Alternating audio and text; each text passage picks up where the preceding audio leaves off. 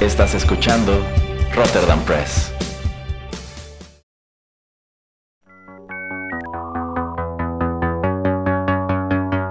TechPili.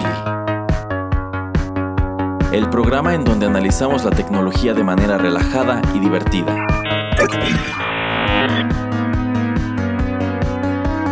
Bienvenido a TechPili. Nuevas tendencias, nuevos dilemas. Comenzamos.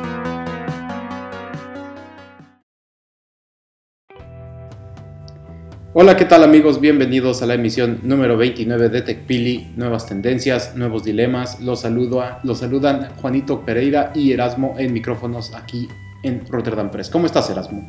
Hola, señor Pereira. Hola a todos nuestros escuchas. Me encuentro muy bien y pues con mucho gusto de empezar esta nueva emisión de TechPili.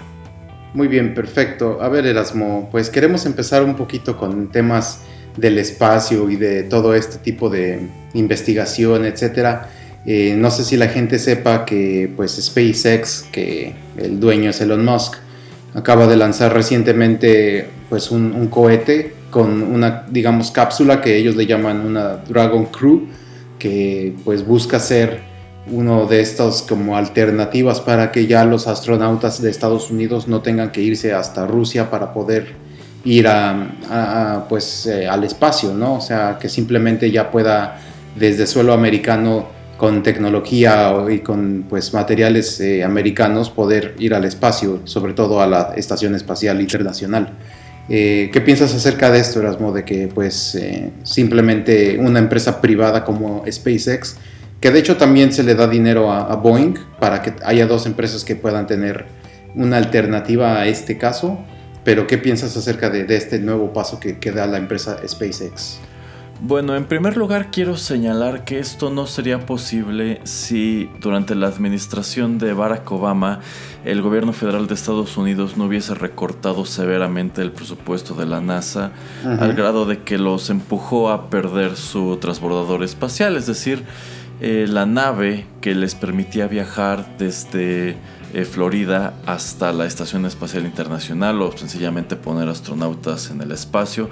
Y desde que comenzó todo ese meollo, todo este rollo del recorte presupuestal, en realidad el que estamos viendo hoy era el escenario pues que todos los interesados en el tema veían, que sería la iniciativa privada la que comenzaría a cobrar auge y que quizá poco a poco comenzaría a desplazar a las agencias espaciales como NASA, como la Agencia Espacial Europea, etcétera, etcétera. Me parece muy interesante que hoy por hoy en Estados Unidos sea una empresa como SpaceX la que está, eh, pues digamos que poniendo la pauta en lo que al espacio respecta, que ellos se conviertan en la alternativa para que no tengan que depender de los rusos para subir al espacio y pues el hecho de que haya más oferta, en primer lugar, abarata todo lo que tiene que ver con la exploración espacial, y abre la puerta a muchos proyectos que precisamente por falta de presupuesto NASA ya no pudo llevar a cabo. Entonces, quién sabe, así como en otras, en otras emisiones de cine hemos comentado cómo en las películas la NASA es este ente todopoderoso que parece tener el monopolio del espacio. Quizá en el futuro en las películas veamos que pues ya no es la NASA, sino quizá SpaceX. Sí, sí, sí, como dices. Y algo chistoso que sucede con los lanzamientos que realiza SpaceX es, por ejemplo, pues ya tenemos el auto convertible que fue que el año pasado, ¿no, Erasmo? Y, y ahora fue en, como, pues, como un maniquí, pusieron a, el maniquí le dieron el nombre de Ripley, como el nombre de, de, de Sigourney Weaver en la película de, de Aliens. Entonces también lo, lo tratan de tomar por su lado chusco, ¿no? Entonces Em, lo que comentabas acerca de que reducen el presupuesto de la NASA, pues sí, de hecho em, creo que retiran el transbordador, los transbordadores los retiran en el año 2011 y sí, esto fue pues creo dos o tres años de que em, eh, del primer término de, Barack Obama en Estados Unidos. Lamentablemente se le quitan muchos fondos a, la exploración espacial y digo, el beneficio entre comillas es el que estás tú diciendo de que pues es más sencillo o tal vez más barato que haya otras empresas privadas que puedan pues tratar de, entrar en este, en este formato y de esta manera pues también la NASA, bueno, el gobierno de Estados Unidos no gasta miles de millones de, dólares en, simplemente en investigación, simplemente pues nada más comprar la tecnología. Eh, otra cosa que también estaba leyendo acerca de, este, bueno, de este Dragon Crew que se llama, es que también va a tener, no, no, es, no sé las especificaciones, pero que tiene un sistema porque, para que los astronautas en caso de que haya exista algún tipo de emergencia, como que la cápsula donde van eh, se separe y salve a, la tripulación, que este era uno de los mayores problemas que tenían con los transbordadores. que simplemente pues muchos explotaron también los, eh, los cohetes o simplemente la ciencia de, tratar de que el transbordador entrara en cierto ángulo eh, en el reingreso a la Tierra pues era algo así como un cálculo bastante difícil entonces en, cápsulas se supone es más, más sencillo, ¿no? Entonces, eh, también por cuestiones de seguridad creo que dejaron de usar el transbordador. Pero pues sí, ahora el Dragon Crew no, no va a poder transportar más de creo 3, 5 personas. Cuando un transbordador pues llevaba de demasiada gente, ¿no, Erasmo? Así es, y aquí creo que el señor Pereira está señalando algo muy interesante que tiene que ver con la naturaleza de NASA y la naturaleza de SpaceX. NASA es una agencia gubernamental y SpaceX es una empresa privada, es una empresa que tiene un dueño. ¿Y esto por qué es importante? Porque NASA como una agencia gubernamental pues sí podía darse el lujo de, ok, tengo el transbordador y quizá ya no es muy seguro utilizarlo y en caso de un accidente, pues la probabilidad que llevan estas personas de morir es elevadísima y, no, y no me voy a preocupar gran cosa por tener, como el señor Pereira aquí señala, algo que los expulse o que les permita pues salvarse de esta tragedia, ¿no?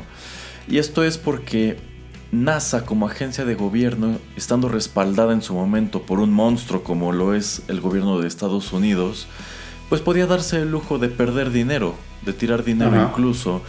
Pero SpaceX como empresa privada no.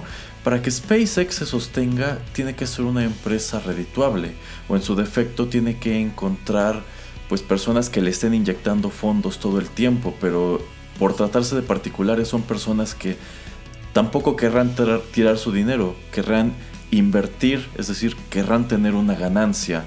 Entonces por ese lado creo que esa es la principal motivación detrás del hecho de que su Dragon Crew tenga un sistema que permita a la tripulación ponerse a salvo en caso de cualquier incidente.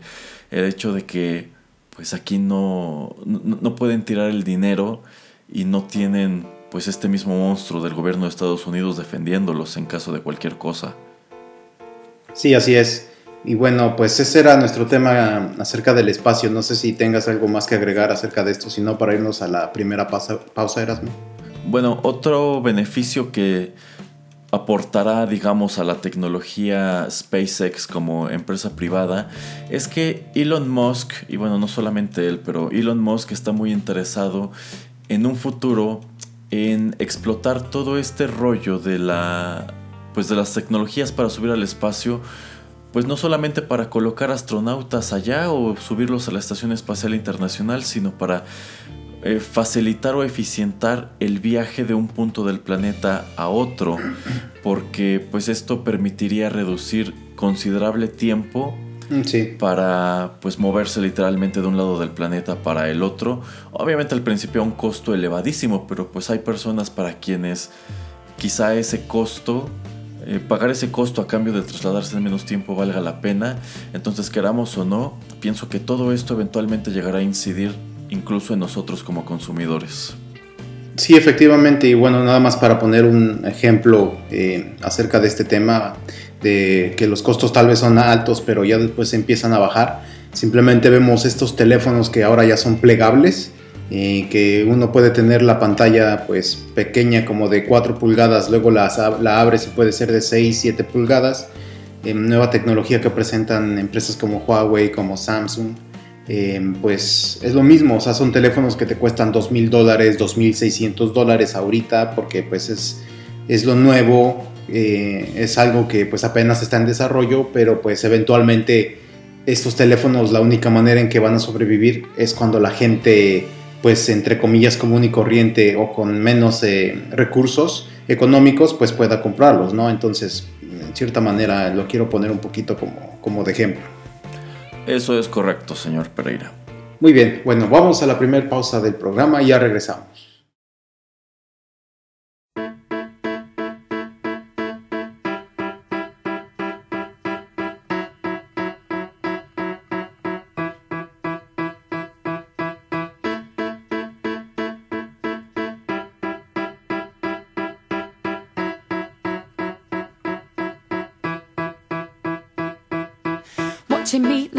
Never watched no one. Don't tell me that you didn't try and check out my bum, cause I know that you did.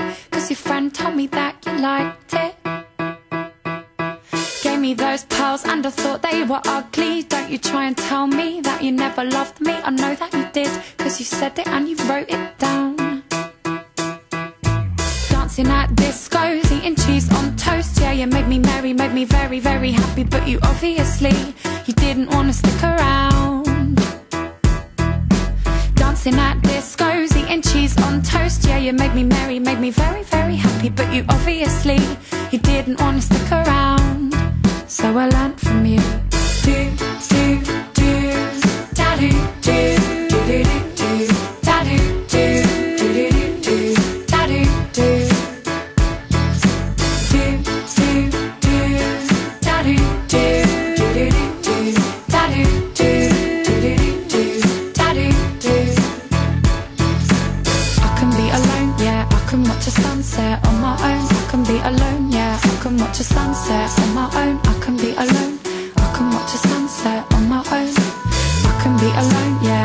Watch a sunset on my own. I can be alone, yeah. I can watch a sunset on my own. I can be alone. I can watch a sunset on my own. Sitting in restaurants, thought we were so grown up, but I know now that we were not the people that we turned out to be.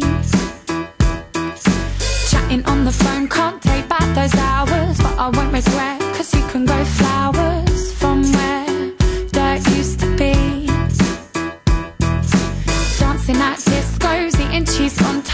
you made me merry, make me very, very happy, but you obviously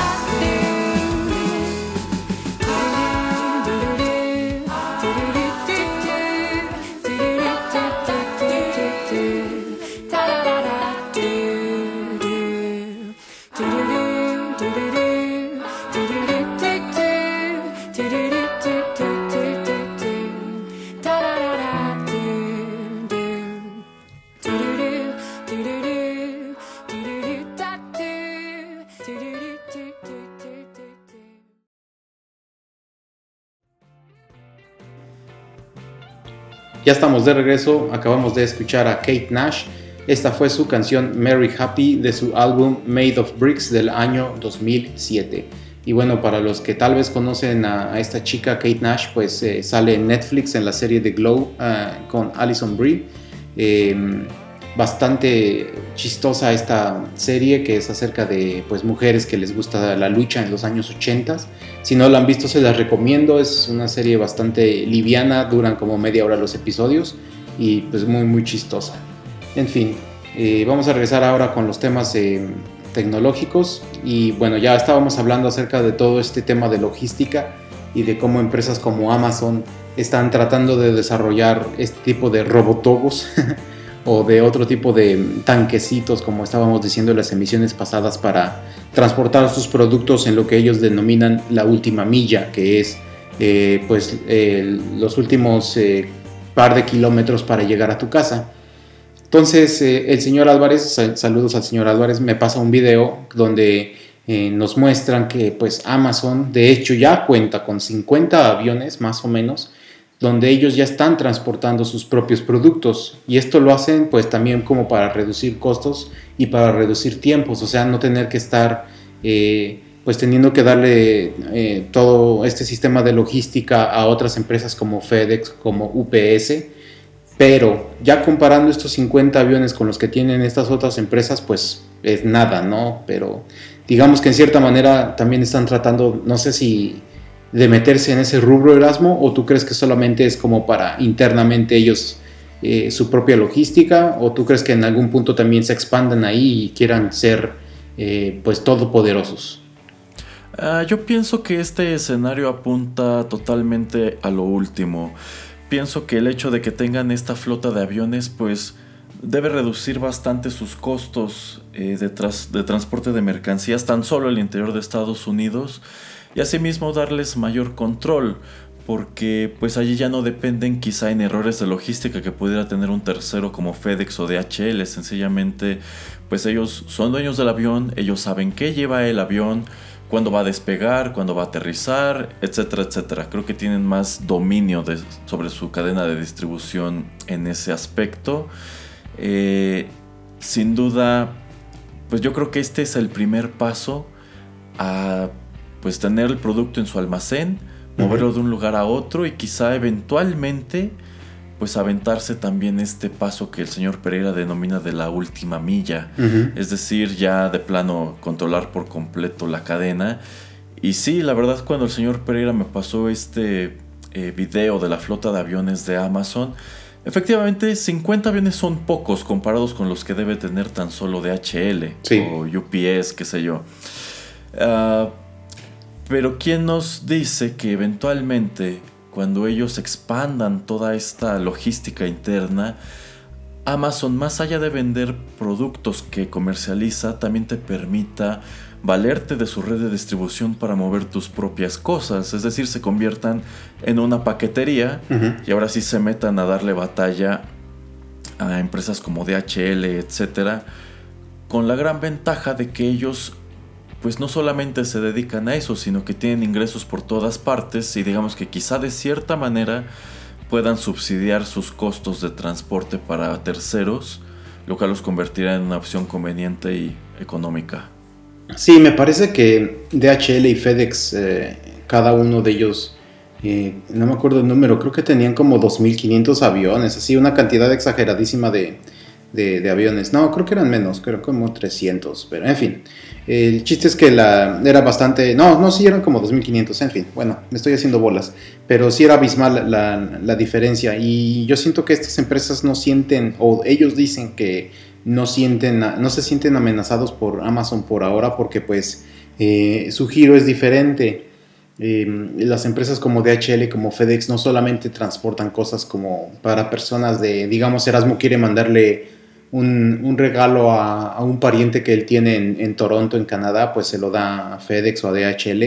Pues no, simplemente estas empresas lo que más hacen es de negocio a negocio o simplemente también le llevan la logística a empresas más grandes, no sé, como Walmart o lugares que en verdad necesitan mover volúmenes, eh, pues ahora sí que gigantes, toneladas y toneladas casi diarias para poder estar trabajando. Entonces, eh, sí, como dice Erasmo, yo, visualizo en unos 15, 20 años cuando Amazon pues controle totalmente sus eh, canales de distribución, que empiece a ofrecer y, ver el atractivo de decir, pues sabes qué, mira cómo estoy haciéndolo yo con mi propia empresa, o sea, soy súper efectivo, el costo es mucho menor al que te, está, te puede ofrecer una de estas otras empresas, entonces ¿por qué no te vienes conmigo y también puedo meter muchos de tus productos que tal vez tú estás vendiendo de empresa a empresa, también lo puedo poner eh, a, la venta directamente a los usuarios, entonces tal vez ya hasta tienes que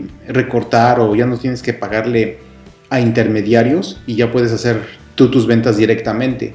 Eh, esto es lo que pues más o menos yo veo en un futuro cercano que, que quiera hacer Amazon, ¿no? Porque pues digamos que en muchos de los sentidos sí es Amazon el, mayor, eh, el lugar más eh, grande donde uno puede hacer comercio electrónico en línea, pero pues lo que estábamos diciendo, o sea, no es de los, en los, por ejemplo, en, lugares donde venta de productos de de comida, por ejemplo, el primer lugar no es Amazon en la vida real, sino es Walmart, por lo menos en Estados Unidos.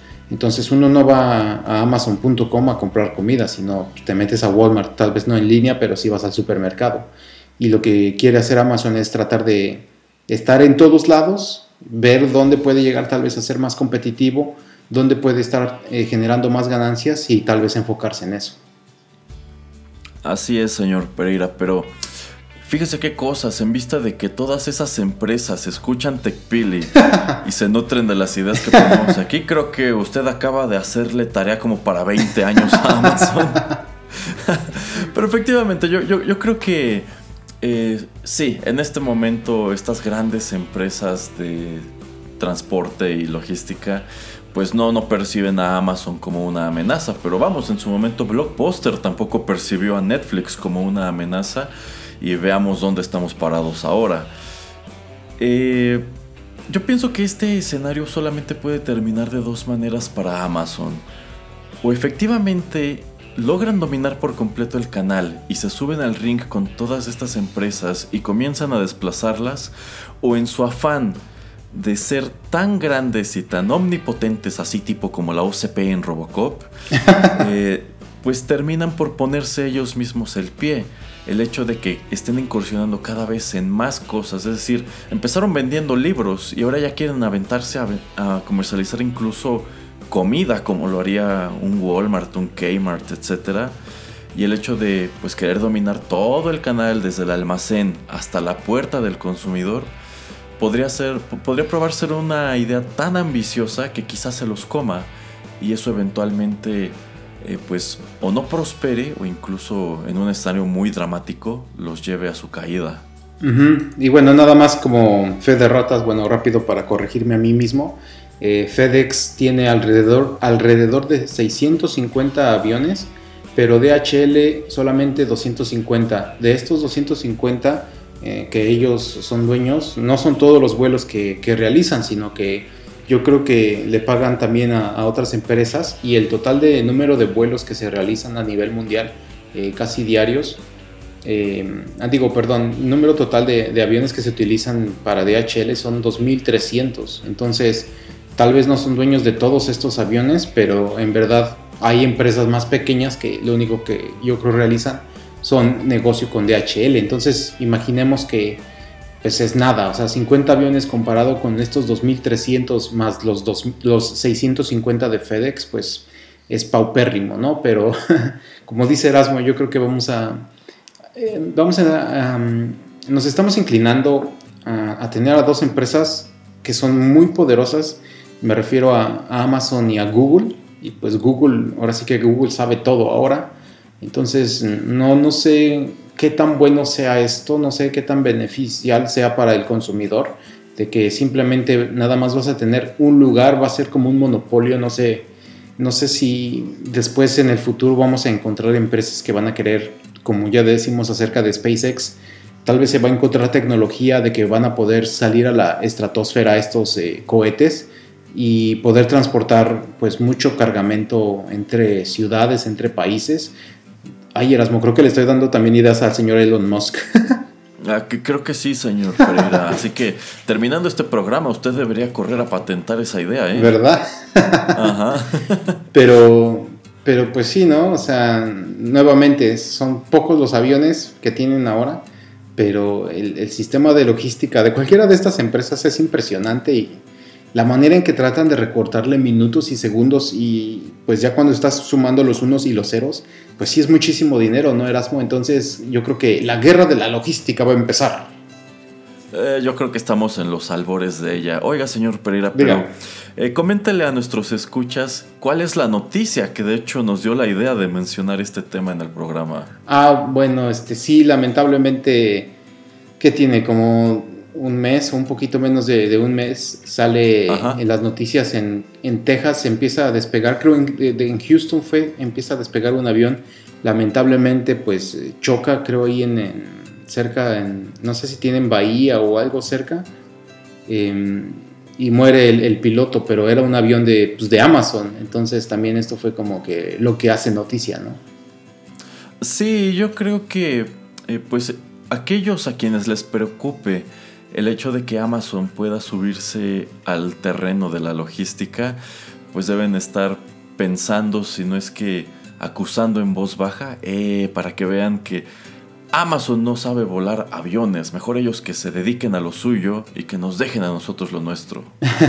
lo que, los que no pueden hacer eso son los de, creo que son los de FedEx, ¿no, Erasmo? Porque que no Tom Hanks es en el avión que se estrella cuando está, cuando está en Castaway y empieza a, a tener a su amigo Wilson y todo. Creo que es FedEx el avión. Eh, de hecho, yo creo que esa película eh, la película es buena, pero creo que es infame el product placement de, FedEx. Porque pues al principio lo presentan como esta empresa súper puntual, súper eficaz y eficiente. Y bueno, ocurre este, eh, este choque.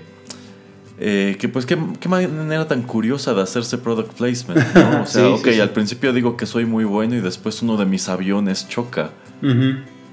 Y bueno, ya le ocurrieron un montón de cosas al personaje de Tom Hanks. La empresa toma una actitud ante su desaparición. Eh, pues me parece muy curioso que hayan tomado la decisión de prestarse para esa película. Pues yo creo que si está basado en un hecho real, pues ¿qué le iban a hacer? ¿No? O sea, no iban a poder presentar a, esta empresa de, otra manera, con otros tintes.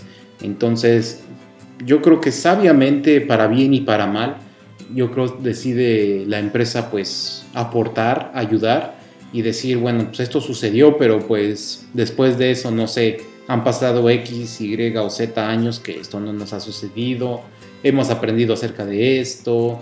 Em, y sí, como dicen a veces, ¿no? Que cualquier publicidad es buena publicidad. Entonces, también me sorprendió que, que se prestaran para esto, porque muchas veces tienen que ponerle otros nombres. No sé si se llamaba FedEx, le pueden poner este StateX o algo para ponerle un nombre todo X, pero así como y con los mismos casi colores y todo, pero nada más como si fuera sátira. Pero me pareció buena idea, o sea, y que tiene ya tiene muchísimo esta película, ¿no? Creo que ya tiene como 20 años, algo así. Híjole, algo así. Entonces, una pues, película bastante interesante que de hecho casi yo nunca la he vuelto a ver, Erasmo. Creo que la he visto nada más dos veces o algo así. Mm, yo igual, y eso era pues en aquellos años cuando se estrenó y luego llegó a la televisión. Sí, así es. Bueno, entonces este es el tema que queríamos traerles acerca de, de la flotilla de, de, aviones de Amazon que están tratando de dominar al mundo y siguen sin, mandar, sin mandarnos este, cosas, Erasmo, gratis. Tanto que nosotros los mencionamos y no nos dan nada gratis.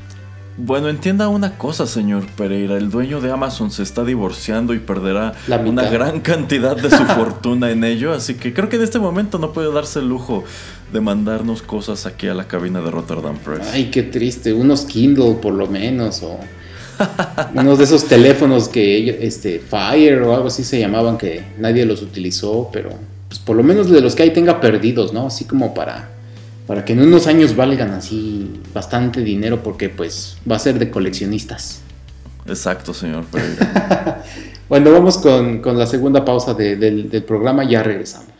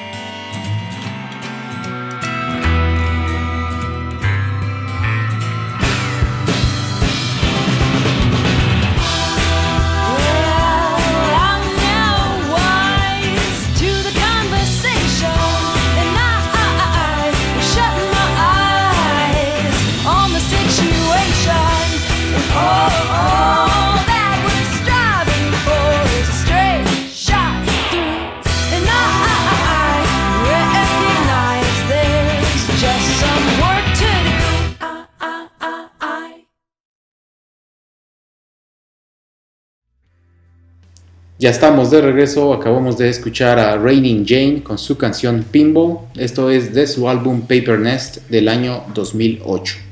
Y bueno, vamos a tratar de convencer Erasmo al señor Besos de que nos mande cosas al seguir hablando de ellos. ah, perfecto, seguimos con el tema de Amazon en este bloque. Así es, pero este va a ser algo diferente. Amazon acaba de anunciar algo que ellos denominan Project Zero que va a permitirle a muchas empresas que noten que hay productos suyos en esta plataforma de Amazon que tal vez un tercero está vendiendo, pero que ellos digan, momento, este no es un producto con licencia, este es un producto pirata, em, tal vez es falsificado, ya ves que no se da, que en muchas, eh, pues en muchos lugares, sobre todo en Asia, hay hasta empresas que fabrican cosas falsificadas que se ven súper igualitas a, las verdaderas de, de marcas pues si no high-end, también comunes y corrientes, entre comillas, común corriente como puede ser Puma, Nike, etc. Em, y a mí se me hace un paso en una buena dirección, pero lo que no me gusta es de que Amazon le va a dar mucho control a estas empresas para que en el momento en que ellos encuentren eh, a un vendedor que no les gusta, simplemente lo pueden reportar y casi casi estás... Em, eh, Amazon te garantiza el bloqueo inmediato de las ventas de esa empresa o de este vendedor, porque a veces eh, son empresas, es una persona o dos. Em, entonces se me hace un caso muy muy curioso que, me gustó traer. Digo, no me gusta casi siempre nada más abordar a una empresa en, un programa, pero se me hace muy acertada la decisión, pero tal vez la manera en que están poniéndolo eh, pues en función no tanto. Entonces ¿Tú qué piensas acerca de este tema, Erasmo? Eh, creo que sí es complicado y aquí cabría recordar las palabras de un gran hombre, quien afirmó que con gran poder viene una gran responsabilidad. Efectivamente, Amazon le está dando mucho poder a estas grandes empresas que hacen negocios a través de su plataforma, pues para identificar y eliminar posibles productos pirata o posible competencia desleal, qué sé yo, pero pues lo preocupante es eso, el hecho de que, ok, a lo mejor yo me dedico a vender, no sé, tijeras, ¿no? Y tengo un diseño de tijeras muy lujoso, muy exclusivo. Y de pronto identifico a una empresa, digamos, china o de la India, que se fusiló mi modelo y lo está vendiendo y es muy parecido y cuesta solamente una fracción de mi precio de venta. Entonces, en realidad, digamos que pues yo como tal no puedo patentar el concepto de tijeras. A lo mejor puedo patentar la forma o la marca o cosas así. Sí. Pero pues al encontrar un producto muy similar, pues yo puedo aprovecharme de esa disyuntiva de pues hasta qué punto puede considerarse un producto pirata o clon y deshacerme de este competidor. Quizá en realidad, pues ya si nos sentamos así bien bien en el terreno legal, esta otra empresa pues no estaba incurriendo en ninguna falta, pero como yo tengo poder que Amazon me dio, pues yo lo elimino y quizá durante un tiempo pues me quito a este competidor de encima igual y después revisan el caso y lo, y lo ponen allí de vuelta, pero pues por lo mientras yo ya me beneficié. Sí, efectivamente, porque bloqueas a la otra persona que pueda seguir vendiendo.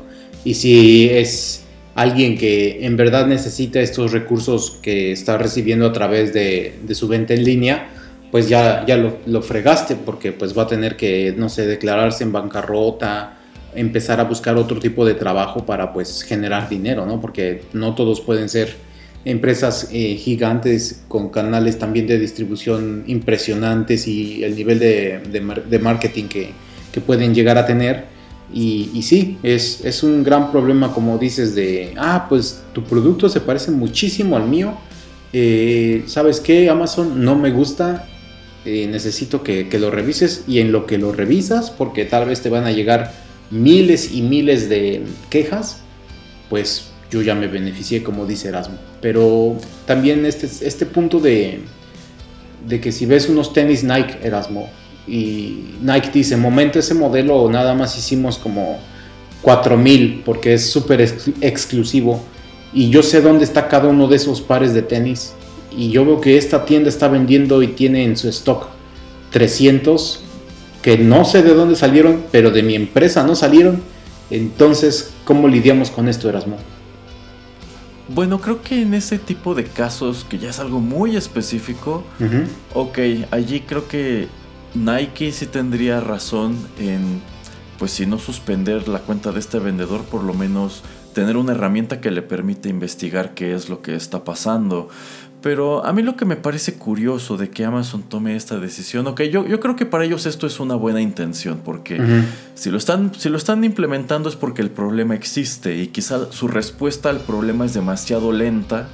Entonces dicen, pues vamos a acelerar las cosas. Tú, empresa que utilizas mi plataforma, vas a poder pues actuar de inmediato en contra de estas de estos productos o de estas empresas que te están compitiendo deslealmente. Pero por ejemplo yo me he topado casos eh, como consumidor, eh, pues uno puede reportar cuando hay información falsa o errónea en un producto que se está ofreciendo a través de Amazon. Eh, pero siento que esos reportes, por lo menos en lo que yo he visto, no inciden en que se suspenda la cuenta cuando ya de plano hay evidencia de parte del consumidor de que es un engaño. El ejemplo concreto es que hace tiempo estaba buscando una, navaja para afeitar y encontré una que tenía un diseño padre, estaba muy barata y este, la descripción del producto decía que era fabricada en Solingen, en Alemania. Incluso en la fotografía del producto, pues como sucede con todos los productos de acero que se fabrican allí, dice eh, Solingen, Deutschland o Germany, ¿no? Entonces dices, pues qué padre, un producto alemán a este precio, pues matanga, yo lo quiero. Sin embargo, cuando te bajabas a los comentarios, estaba muy curioso porque, en primer lugar, estaba muy bien evaluado el producto, así tipo 4 estrellas, 5 estrellas, ¿no? Eh, sin embargo, esto se debía a que los comentarios decían, que el producto pues sí está bueno y sí sirve, pero no, pero no está hecho en Alemania. En la foto dice Solingen, pero el producto que llega a tu casa es made in China. Entonces en ese aspecto, pues te están engañando. te están ofreciendo un producto que quizá compras, eh, sobre todo por este hecho de que tú asumes que por estar hecho en Alemania es de muy buena calidad.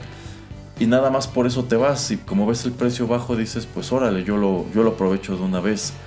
Entonces se me hace muy curioso eso, que dicen el producto sí está bueno, nada más no está hecho en Alemania. Pero yo pensaría que Amazon al tener ya muchos reportes de que la información es equivocada, tomaría cartas en el asunto y sin embargo no lo hacen. Qué, extraño, yo creo que tal vez lo hacen... Eh, debe de haber probablemente un número específico de casos. Te voy a poner un, número X por ahora. Tal vez tiene que haber 100 reportes de, que esto sucede y tal vez es cuando se ponen a investigar, pero es el problema de tener empresas como esta que venden miles y miles de productos, ¿no? Que muchas veces te van a llegar quejas de, ay, es que me llegó el libro un poquito este, doblado de una esquina. Entonces, ¿investigarías una empresa así, Erasmo? Em, es que me llegó, no sé, pedí comida y llegó un poquito caliente en lugar de, no sé, de un poquito fría, porque este es producto que va en el refrigerador y cosas por el estilo. Entonces, siento que deben de tener unos filtros súper bárbaros en esta empresa como para tratar de ver qué en verdad eh, tienen que estar revisando. Pero como dices, eh, no sé, habría que ver también el volumen de ventas de esta empresa, porque si son navajas que a rara vez se venden, pues yo creo que les viene valiendo, ¿no? Supongo que sí. La verdad no me puse a contar cuántos comentarios había. Yo nada más vi como la primera página y pues sí me di cuenta que la mayoría de ellos señalaba ese hecho, que el producto no era hecho en Alemania como prometían. Incluso como Amazon te permite poner fotos en tus comentarios o reseñas, pues sí, muchos le tomaban foto a esta parte del producto en donde decía Made in China, que en la fotografía era donde venía que era hecho en Solingen.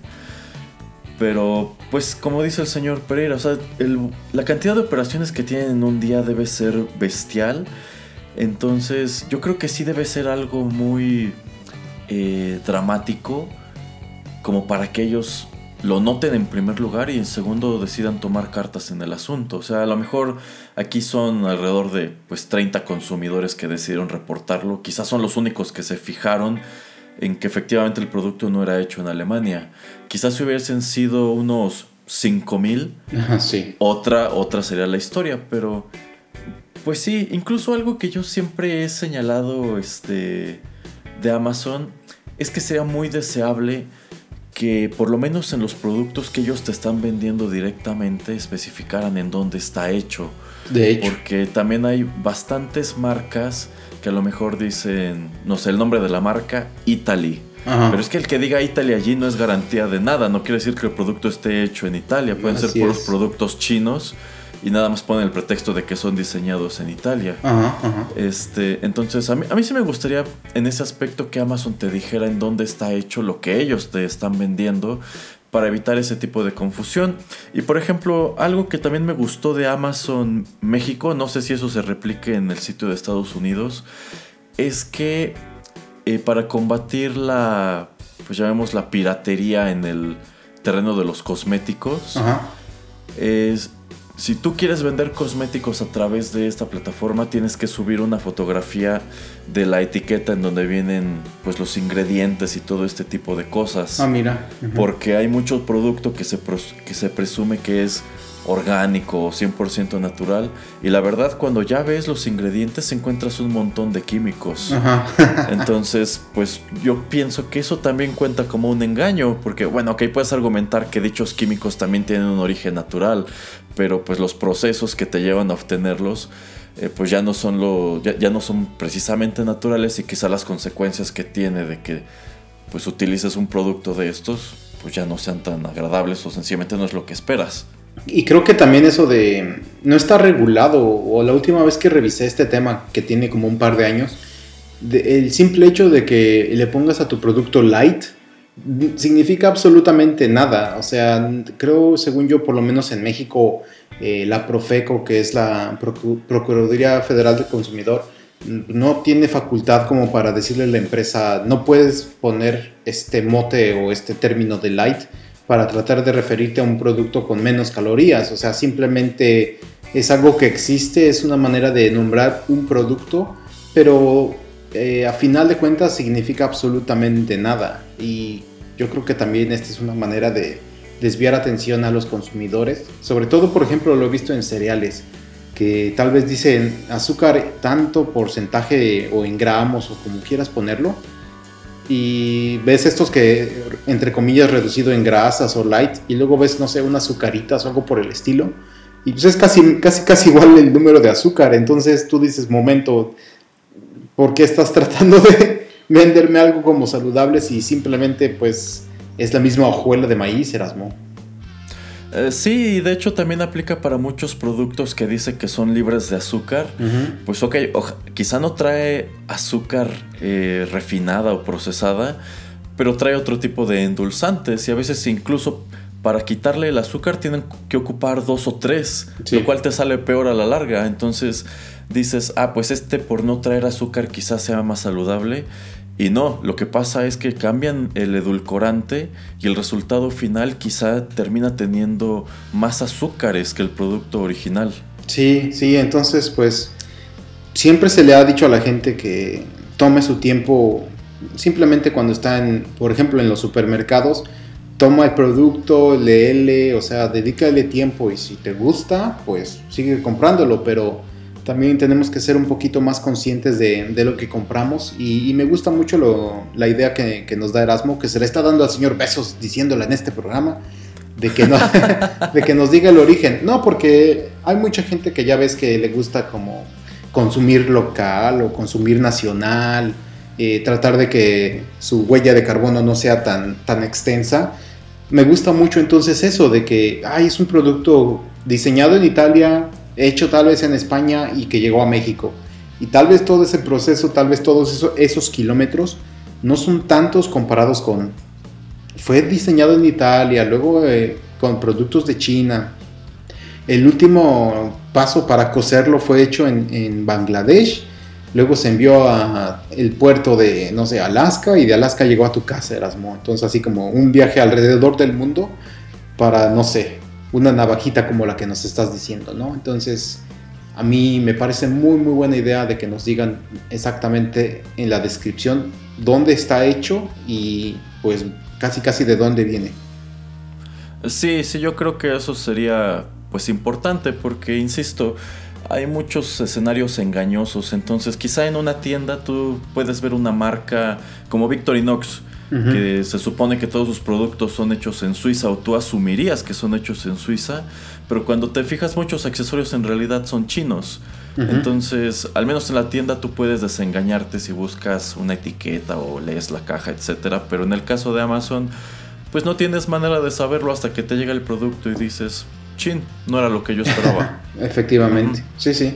Bueno, nada más para acabar esto de las reseñas, también sale una noticia de Amazon acerca de que hay empresas, pues, o hay reseñas de que están haciendo eh, reseñas fantasma, o sea, están dándole súper buenos comentarios a ciertos productos, pero son em, pagadas estas reseñas por las empresas, o sea, no es alguien que en verdad compró el producto, que yo la verdad pensé que eso no era posible, o sea, yo pensé que Erasmo tenía que comprar el bolígrafo bonito para poder hacer una reseña del bolígrafo bonito. Porque la verdad no entiendo entonces cómo está sucediendo o cómo identificaron, eh, eh, cómo identificó Amazon de que hay empresas que están pagándole a terceros para hacer buenas reseñas de sus productos para que éstas pues salgan y destaquen en, en su página de Amazon que también es este otro tipo de problema que también tienen que enfrentar porque pues uno como consumidor sí se basa muchas veces en, los comentarios, como está diciendo Erasmo, o sea, él no hubiera comprado, él tal vez hubiera comprado la navaja si no hubiera visto este tipo de, de, comentarios que diciendo, diciendo o haciéndole saber, ¿sabes qué? Pues es un producto chido, pero también es chino, es chido chino. Entonces, eh, pues, ¿qué piensas, Erasmo, de que también hay empresas que tratan de, tener una buena imagen y pues pagándole a, gente, pagándole a empresas para poner buenas reseñas de sus productos? Efectivamente yo pensaría que uno no puede evaluar el producto si no lo ha comprado, porque pues vamos, entonces ¿de dónde parte tu comentario o tu visión? Yo puedo meterme y hablar pestes de un producto solamente porque no me gusta la marca sin tener en realidad evidencia de que lo que estoy diciendo es verdad. Pero precisamente pensando en eso, eh, ahora Amazon, cuando tú sí compraste el producto y te mandan el correo de, oye, dejarías un comentario sobre tal cosa, cuando tú dejas esa reseña, aparece una leyenda que dice compra verificada. Y cuando te metes a los comentarios del producto, tú ya los puedes filtrar. Puedes darle clic en las estrellitas para leer los comentarios negativos. Por ejemplo, a ver, tiene tantas una estrella, quiero ver por qué le están dando una estrella. O tiene tantas cinco estrellas, quiero ver qué dicen a los que sí les gustó. Y ya también puedes filtrar por compra verificada. Quiero leer solamente lo que dicen quienes sí lo compraron. E incluso yo creo que de allí es de donde se deriva esta opción de que junto con tu reseña subas una fotografía como para dejar evidencia de que pues sí, sí lo tengo y lo que estoy diciendo tiene un fundamento. Y también este otro asunto, que bueno, eso ya es más viejo, de que tú como consumidor puedes calificar las propias reseñas. Puedes decir, esta reseña me resultó útil o no me resultó útil. Entonces, si encuentras un comentario muy positivo en un producto que a la mayoría no le gustó, pues tú puedes ver qué es lo que opina la gente sobre ese comentario. Entonces, si tiene muchos eh, clics en no la encontré útil, dices, ah, pues esta persona quizá tiene una, una percepción equivocada o, como dice el señor Pereira, quizá le están pagando por hablar bien del producto, etcétera, etcétera. Entonces con eso tú puedes darte como consumidor una mejor idea. Sí me parece muy importante que existan estos comentarios. Me parece terrible que en lo que respecta al Marketplace de México casi nadie comenta. En cambio en, el de Estados Unidos, como que allá la gente sí es muy propensa a entrar y decir me gustó o no me gustó. En cambio aquí en México hay muchos productos. Eh, en donde no hay nada que te sirva como referencia y pues esto yo creo que es grave sobre todo en productos que casi no tienen información ni fotografías y, dices pues no sé si comprarlo porque al parecer quienes lo han comprado no han tenido el interés de decirme si les latió o no. ¿Y por qué crees que, se dé el caso, Erasmo, de que seamos, digo, también me incluyo porque la verdad yo tampoco pongo reseñas de productos que compro en Amazon. ¿Por qué crees que seamos así los mexicanos de no querer mm, dejar nuestra opinión para bien o para mal o simplemente decir pues ni le hago el feo ni le hago el bonito, solamente es un producto que me sirve y punto, o sea, y comparto eh, tu opinión acerca de que hay muy muy poquitos este productos con buenas o bastantes reseñas. Eh, entonces, ¿tú por qué crees que se dé este caso o, esta manera de, de pensar en México? Pues pienso que en primer lugar porque nos da flojera tener que entrar otra vez a Amazon a escribir algo sobre el producto. Y es que yo siento que solamente te sentirías muy motivado a hacerlo si de plano estás muy enojado. O sea, si tu, si tu percepción del producto fue que pues te estafaron o te vieron la cara. El problema es que yo siento que el consumidor mexicano en general es demasiado conformista. Ese tipo, pues a ver, compré este producto que no me salió muy bueno, pues ni modo, perdí mi dinero, lo tiré, este quizá no vale la pena que me queje porque pues no voy a resolver nada con eso. Entonces, eh, yo pienso que precisamente de allí es de donde viene el hecho de que tiendas como Walmart y otros supermercados incluso ofrezcan garantías de este tipo de eh, satisfacción garantizada o te devolvemos tu dinero, porque ellos mismos deben saber que solamente un porcentaje bajísimo de, de, clientes insatisfechos van a externar ese reclamo y van a pedir efectivamente su dinero de vuelta o algún tipo de satisfacción. Entonces yo creo que eso es lo que le pega. Eh, a mí me gusta que haya algunos sitios en donde he comprado que incluso premian tus comentarios. Ah, eso es buena idea. compras, compras un producto y te dicen, pues, a ver, métete al sitio y deja un comentario de esto que compraste y te damos un cupón, a lo mejor de 5 o 10% de descuento para tu próxima compra. Uy, le estás poniendo, perdón, le estás poniéndole mucho. Yo iba a decir 5 o 10 pesos, pero digo, es algo. pero es algo. yo, sí, he visto en donde te regalan el 10% por ir y dejar una reseña. Y no importa que el comentario sea bueno o malo. Porque digamos que allí les estás haciendo la tarea de ayudarles a vender. Claro. Porque si ellos presentan evidencia de que lo que están vendiendo sale bueno, pues es más probable que quien se mete a buscarlo por X o Y razón, lo compre. Y al mismo tiempo, como que a ellos les da una guía de cuáles son los productos que no gustan y con eso se ahorran quizá tenerlos en stock. Sí, y de hecho lo que estás diciendo de que la gente cuando está muy enojada deja solamente un comentario, eh, esto también lo vemos en extremos en la investigación y sobre todo en, en investigación académica, o sea, todo lo que tiene que ver eh, pues con saber nuevas tendencias o nuevas cosas que la gente puede estar buscando, eh, no solamente científicos, sino tal vez encuestas o este tipo de, situaciones, eh, donde uno tiene una visión o una opinión muy marcada, como ya nos comentas, o sea, pero esto puede ser de los dos extremos, o me, me encanta esta cosa, o en verdad odio esta cosa. Entonces, son estas voces las que más se expresan. No se expresan tanto las voces que dicen, este producto sí era el que yo quería, sí era como está este, en la página, me sirve como estaba descrito y se acabó. O sea, como que eso es un poquito tal vez burdo, aburrido, pero pues a fin de cuentas se supone que el producto tiene que ser de este tipo, ¿no? O sea, tú tienes, recibes algo y es como lo esperabas. Si tu expectativa era muy baja y el producto resulta ser muy bueno en, tu visión, pues vas a dejar un comentario de wow, me encantó, wow, me sorprendió, este, fue mejor de lo que yo esperaba, etcétera, etcétera. Y lo mismo cuando es un producto que tal vez tu expectativa era más alta y terminó siendo, entre comillas, una reverenda porquería. Pero estos extremos, a fin de cuentas, no, no le sirven a nadie, que también lo podemos ver mucho en opiniones con cualquier tema en Twitter, más que en otros lugares en Facebook, eh, en lugares donde también puedes dejar comentarios, no sé, para notas deportivas o cualquier otro tipo de noticias.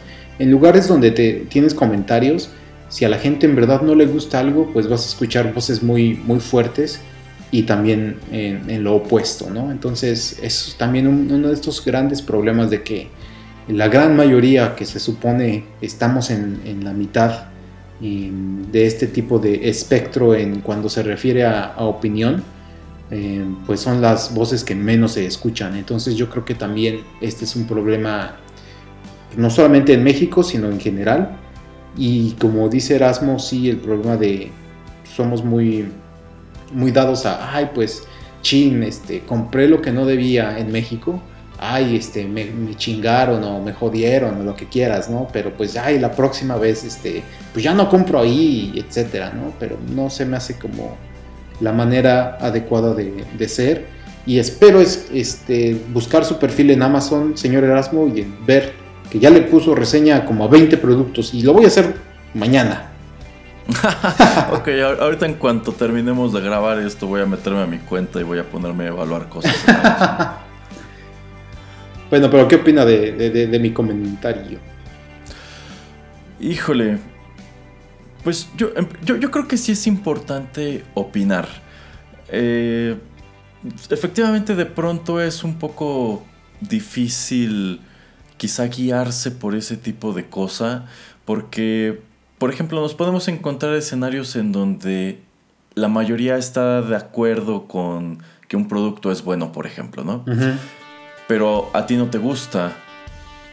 Y no te gusta quizá porque a ti no te dé resultado o quizá porque sencillamente tienes un prejuicio.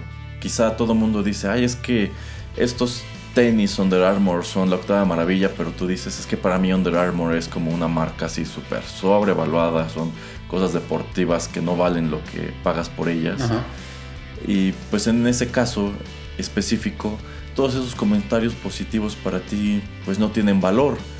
O si estás muy casado con cierta marca que tiene un producto con reseñas bastante negativas, pues igual te las vas a pasar por el arco del triunfo porque a fin de cuentas te gusta la marca y tú sientes que sí vale lo que estás pagando por ella y que te están dando lo que te prometen.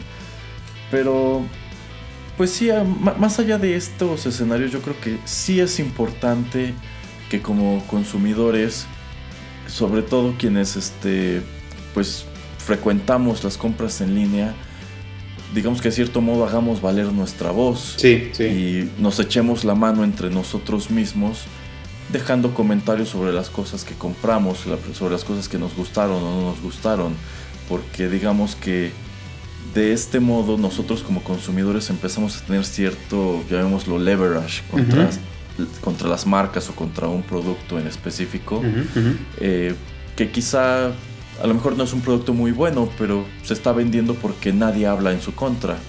Y de este modo se le restaría cierta fuerza, por así decirlo. Así es, concurro con usted, señor Erasmo, concurro. bueno, vamos ya la última pausa y ya regresamos para cerrar esta emisión de TechPili. Ya volvemos.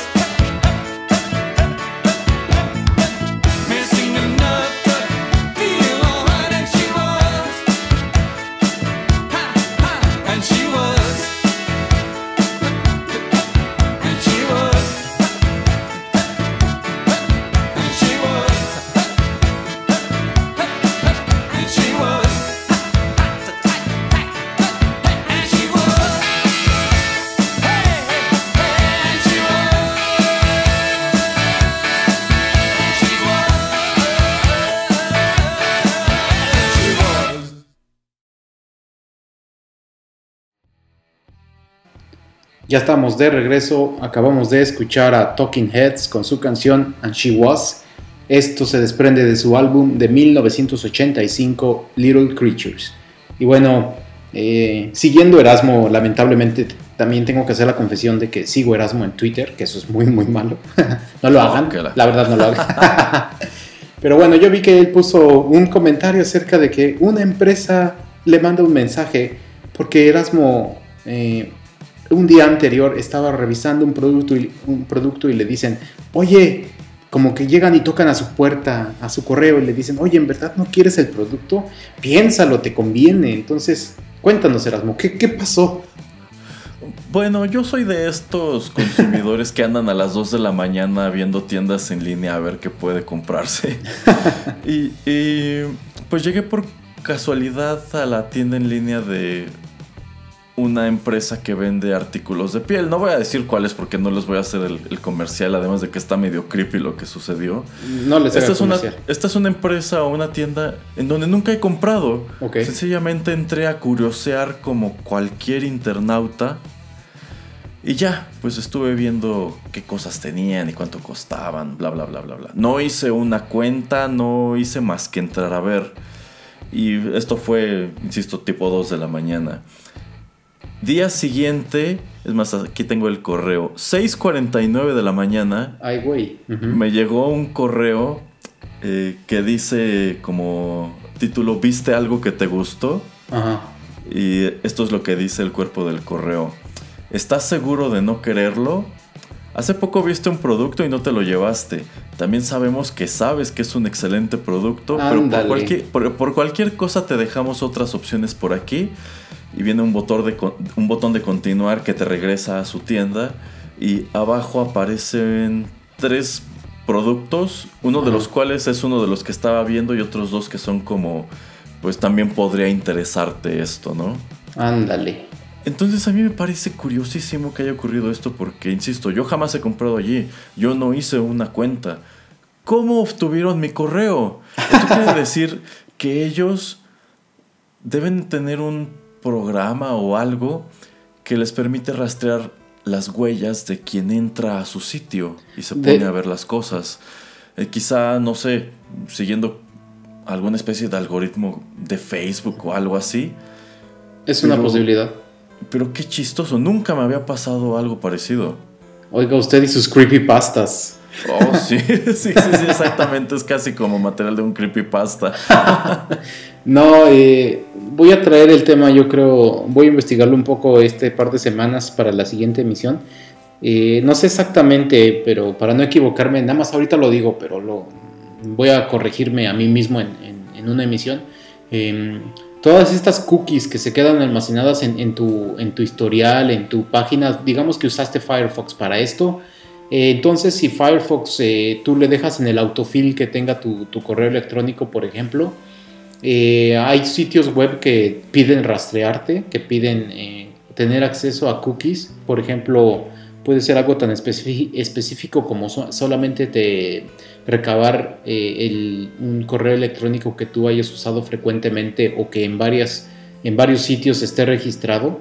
Eh, entonces ellos lo único que hacen es como jalar este, esta información y es la manera en que pues te atrapan en, cierto sentido. Es la manera en que ellos pues eh, obtuvieron tu, correo. Otra manera también puede ser esta de si lo... ¿Dónde lo viste? ¿En tu compu? ¿En, tu teléfono? Ah, en el teléfono, porque una de las primeras cosas que hago en el día es eh, abrir mi correo electrónico en el teléfono. Ah, no, no, pero no, no, los productos en la noche, ¿en dónde los ah, estabas viendo?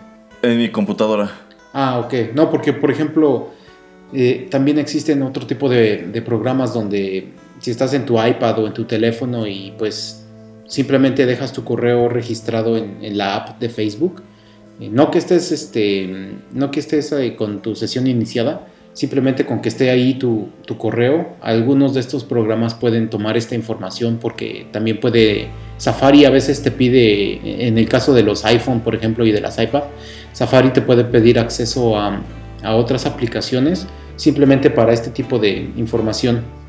Yo creo lo que sucede es esto, de que tu historial en tu browser estaba en algún lugar, tienes permitido como que otras eh, páginas puedan tomar esta información.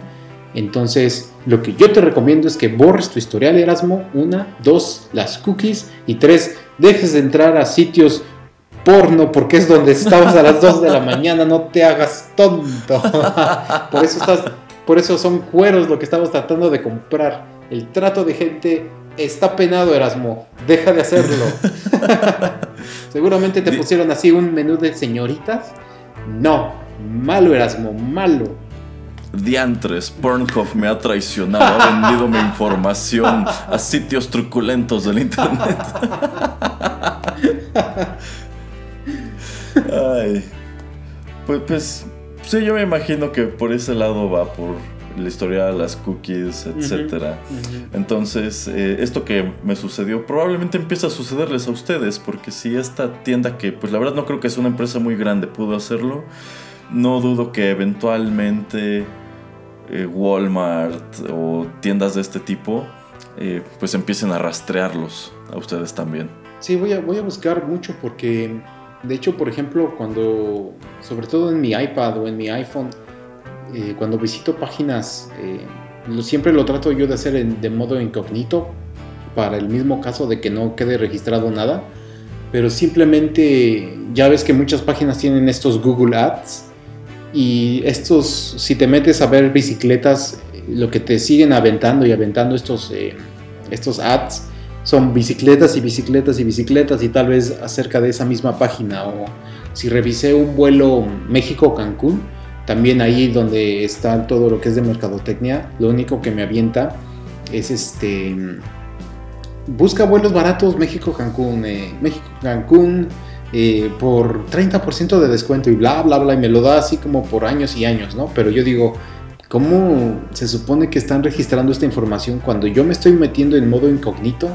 Para que en verdad no puedan ver esto. Entonces se me hace como que de las maneras más burdas y más obvias de que están de todas maneras recabando tu información y aventándotela. O sea, en verdad nada es privado, Erasmo. Entonces, aunque estés viendo tú tus páginas todas esas de señoritas eh, en modo incógnito, te están registrando, Erasmo.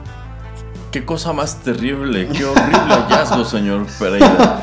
Me siento vulnerado y en peligro. Siento que mi existencia en la World Wide Web es un engaño.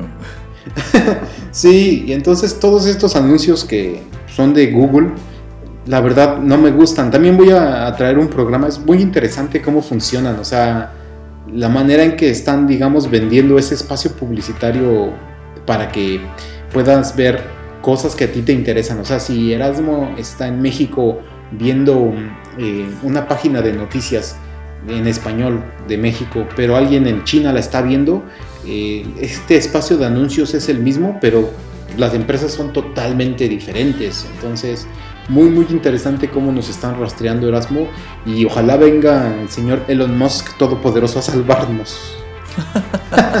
Necesita hacer el Internet genial otra vez. Sí, así es. Pero pues qué raro. Pero, ¿Y nada más te llegó solamente un correo o te empezaron a llegar varios? No, nada más uno. Por lo menos hasta ahora, nada más me ha llegado uno. Súper creepy, la verdad. Ajá. oh, bueno. Pues bueno, yo creo que con ese tipo de temas vamos a cerrar esta emisión número 29 aquí en Rotterdam Press. Eh, no sé, algún otro comentario, Erasmo, otra cosa que, que nos quieras decir. Híjole, pues creo que nos van a quedar un buen número de temas interesantes para el siguiente programa, así que estén al pendientes de los contenidos del podcast. Oh, sí, bueno, pues eh, por ahora nos despedimos. Eh, también les recordamos que ya nos pueden encontrar en, YouTube, ya tenemos ahí varias reseñas de por lo menos de las películas que hemos visto recientemente. También vamos a seguir pues tratando de explorar ese tema de de subir ahí nuestras reseñas y también de ponerlas aquí mismo en el, podcast. Eh, no olviden suscribirse si nos escuchan a través de Google Podcast, a través de Apple Podcast. Nos pueden dejar también ahí sus, sus comentarios, sus reseñas, porque también son apreciadas. y pues para comentarios más largos o para comunicación más extensa, pues ya saben, a través de nuestra cuenta de SoundCloud. Bueno, muchas gracias Erasmo, eh, yo fui Juanito Pereira y hasta la próxima emisión de TechPili. Hasta luego. Bye.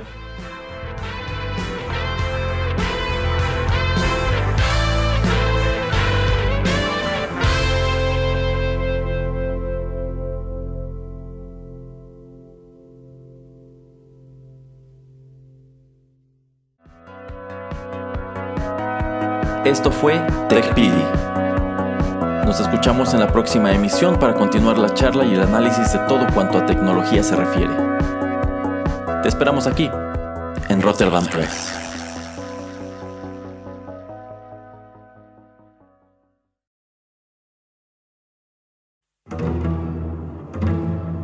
Estás escuchando Rotterdam Press. Radio como hecha en casa.